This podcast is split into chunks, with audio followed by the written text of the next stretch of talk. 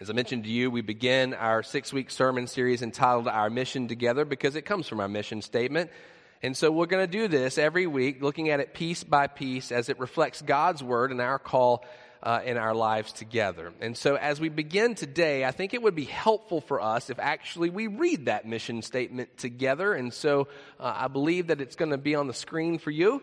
And I would invite us to, to gather together and read it in unison. Let us read it together.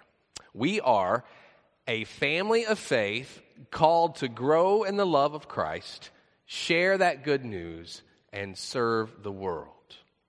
Simply put, we are called to grow, share, and serve. If you can't remember all of that up there, remember that we are called to grow, share, and serve. And so today we start at the beginning, namely our affirmation that we are a family together now, all of us have families. In fact, just a few weeks ago, we probably gathered with them over the Christmas holiday together. Some of you probably were excited about that. Some of you probably not so excited about that because they're our families, right? For some, families are close by, and for others of us, our families are scattered throughout this country or even beyond this country in other countries. And if you think about it for just a moment, none of us were able to actually choose the family we were born into. God decided that for us. And I would dare say that all of us acknowledge the blessing of having a family, but we also recognize that every family has a level of dysfunction that can lead to irritation, frustration, and even quarrels at times. Despite all of that, we are called to love one another because God has given us each other as a gift. And God calls us to love one another unconditionally, to support and to encourage, to forgive and to care for each other. Maybe you've heard the saying before that blood is thicker than water, right? You've you heard that? It implies that families stick together no matter what. But if we're honest with ourselves, we recognize that that's not always the case. We live in a sinful and a broken world where families are broken apart for various reasons. Some are born to parents who are unable or unwilling to take care of them, and so their family is comprised of many siblings in an orphanage. Some families are split because of divorce, and then some are reorganized through a new marriage. Some families are torn apart because of death, while others split because of rebellion or addictions, mental illness, or a refusal to accept or even to forgive. You see, while families are a gift from God, we can easily take them for granted, or we can keep them at arm's length for whatever reason we deem necessary. Today, our scripture reading from the book of Ephesians sheds light on the importance of family. Our passage is actually the Apostle Paul's prayer for the church there in Ephesus. And he begins by telling us, For this reason I kneel before the Father, from whom every family in heaven and on earth derives its name. Paul's prayer is centered with the concept of family in mind. However, Paul is not talking about our immediate families in which we belong to. Instead, he is speaking of a larger family called the church. Now, Paul became the appointed leader of. Um, uh, at the Jerusalem Council in Acts 15 to go and to preach to the Gentiles, to share the good news of God's grace through Jesus Christ to them. Now, this is a radical concept because of the promise of God was limited to the covenant established with Israel, the Jewish nation, the Jewish faith. A Gentile was essentially a non Jew. And many Gentiles were polytheists, which meant that they worshiped many different gods. And to many Jews, Gentiles were considered unclean foreigners. They were outsiders who were not a part of the family of God. But Paul speaks of a radical inclusion of these Gentiles into the household of faith, that they too would receive salvation and grace. He says, This mystery is that through the gospel, the Gentiles are heirs together with Israel members together of one body and sharers together in the promise in Christ Jesus. Paul is proclaiming a radical message that blood is thicker than water, that the blood of Christ shed on the cross for everyone, Jew and Gentile alike, is the good news.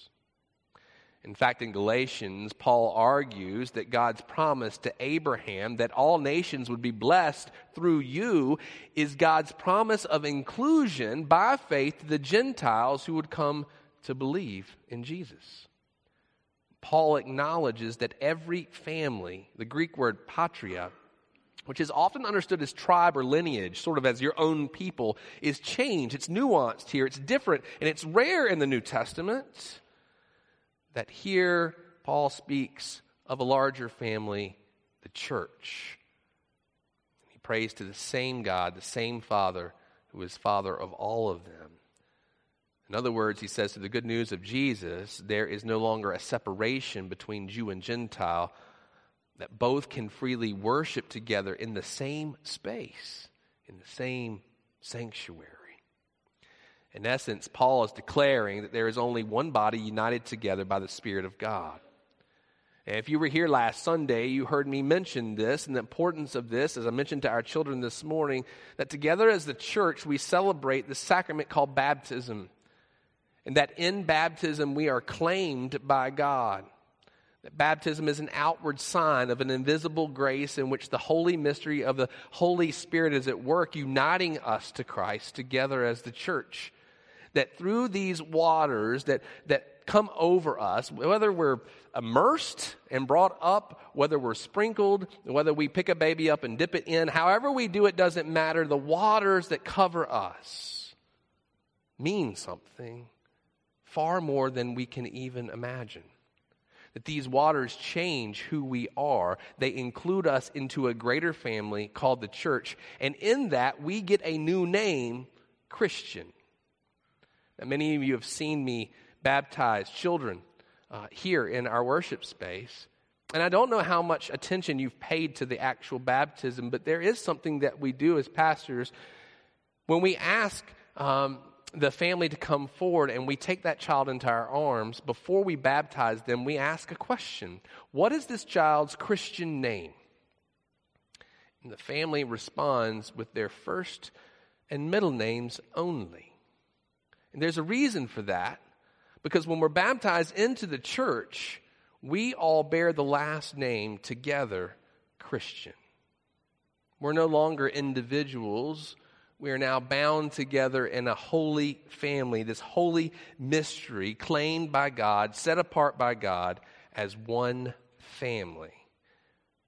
And yet, the beauty of our faith is that while it is personal, it's also not private we affirm it together. And it's our faith that connects us by the one and same Spirit of God. Essentially, we are adopted. We are adopted into a new family called the church. And so the writer of Hebrew proclaims both the one who makes people holy, Jesus, and those who are made holy, us, are of the same family. So Jesus is not ashamed to call them brothers and sisters. That's pretty radical the Son of God calls us into his family and then calls us brothers and sisters. Thank God that God calls us brothers and sisters because, well, if you actually go back and read the genealogy of Jesus in Matthew's gospel and in Luke's gospel, you might find that Jesus' own family tree has its own fair share of dysfunction and scandal within it. Go take a look at it you'll find interesting characters like Judah, the story of Judah and Tamar. Go back to Genesis and read that. I'm not going to tell you what it's about. Just go look it up and read it. You will find someone like Rahab, who was not an Israelite, but was included. She was a prostitute and included as Jericho fell. You will find Ruth, who was a foreigner, a Moabite, who married into this family, but she's included in this family tree. And then you'll find someone as famous as King David, who seems like a champion for the faith, yet was a murderer and an adulterer. You see, Jesus' own family tree is flawed. But I find that that's the beauty of the gospel that Jesus comes from a flawed family line and that Jesus is able to reconcile all of our flaws through his death and resurrection, making us flawless before him. Now, even in that, Paul recognizes that even though that Christ has reconciled both Jew and Gentile together through faith unto God, that you and I are still deeply flawed. We're still sinners. And so even this family called the church can struggle to live into the holiness that God has called us to live into. Therefore, Paul prays specifically that Christ would strengthen this family of faith. He says, I pray that out of his glorious riches he may strengthen you with the power through his Spirit in your inner being, so that Christ may dwell in your hearts through faith. And I pray that you, being rooted and established in love, may have power together with all the Lord's holy people to grasp how wide and long and high and deep is the love of Christ. And to know this love that surpasses knowledge, that you may be filled to the measure of all of the fullness of God. You see, the power that Paul speaks of is not the power that we're so often privy to around us in this world. It's not a power that lords itself over, over others, it is a power that comes only from the Holy Spirit. And the Greek word for power in the New Testament is dunamis, and it's the same word in which we get the English word dynamite. That's powerful. It's explosive. The Spirit's work within us. It's the same power that gave those disciples at Pentecost the power to go out and speak in foreign languages so that others might come to know the good news of Jesus. It's the power that lives within us and enables us to live into sanctification, to become holy together as God's people, and to live lives worthy of our calling together. There is a power that comes from God that infiltrates our very being, our hearts. Now, we often associate our heart as the seat of where our emotions come from, but in scriptures, the Jewish understanding of the heart is different from that. It's where our will and our intelligence reside. So, when Paul prays for the church, he's essentially praying for two things. First, that we might be strengthened in our minds by the Spirit's power, that Christ may dwell in bringing us about the sanctification that God longs for us, that we might become holy together as God's people. And secondly, being rooted and established in Christ's love, that we may have power together to realize the limitless love of Jesus, and that we might be filled together with all of his fullness. Now, when Paul says you, oftentimes you think about that in terms of me or an individual. But here, Paul is not using you in that way. In fact, it's plural, so that would be you all. And since we're from the South, we would say, Paul says, y'all. Speaking of all of us. It's a collective prayer for the whole church. And his prayer is centered on Christ's love, that this radical and powerful love would infiltrate our very being, that we might be transformed into Christ's image. We would move beyond ourselves into the image of Jesus. So, in other words, when others on the outside of the church look at us and see this family, they would see Jesus. And not only see Jesus, they would be drawn by his love. In addition, as we begin to truly realize the power of the gospel, the unconditional agape love of Christ that loves us even when we're at our worst, this love guides and holds this family together. Being filled with the fullness of God means that together we will respond and live as a family that loves one another no matter what. No matter what. It means that even when we get on each other's nerves or we upset someone with something that we say or something that we do, that we can admit our mistakes and that we can seek their forgiveness. It also means that when we've been wronged, that we refuse to hold a grudge and that we willing to extend that forgiveness that someone needs. As a united and reconciled family of faith, we choose to follow in the ways of our Lord, who extends grace and mercy and who exhibits humility and love. This does not come from our own ability to be strong, I can assure you of that. Because it's natural for us to push people away when they wrong us, to get angry, not to forgive. This power comes from the power of the Holy Spirit who resides within us. Because together we are a spiritual family, bound together by the same Spirit of God who holds us firmly together. And the Spirit of God has come to reside within our hearts permanently. But I find that sometimes we act as if the Spirit is a visitor who drops in from time to time. And so sometimes we only offer the Holy Spirit the guest rooms of our heart as a temporary place of residence which ends up denying the Spirit's power at work within us. But that's not Paul's prayer. Paul's prayer is that Christ would dwell in our hearts. That's not a temporary living situation. It's actually moving into a permanent home forever. It's moving into the master suite of your house.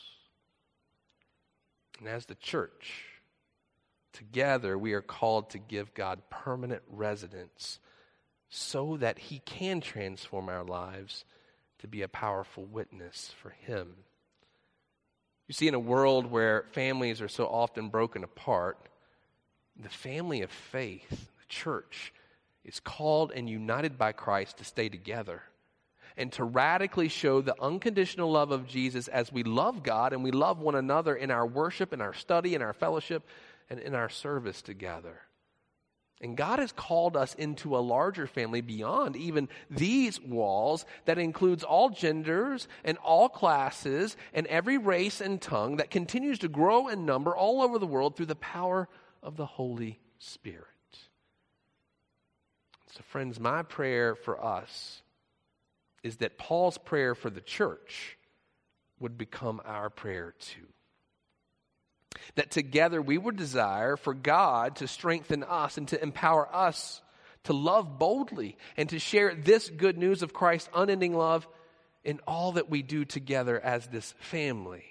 That is God's family of faith here in Boone, North Carolina on Big Valley Street. That together we would pray for God to unleash the power of the Holy Spirit in our lives in such a way that He would exceed our small hopes, our small imagination and even our small dreams for His larger plan and vision for us. And that together we would give God the room He needs to transform us into His church, a family of faith that is pleasing and glorifying in His sight.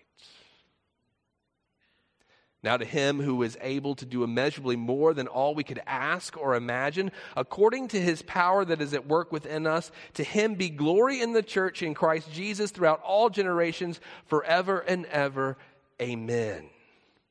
Amen. Brothers and sisters, family, may it be so for us this day and forevermore. In the name of the Father, and of the Son, and of the Holy Spirit. Amen.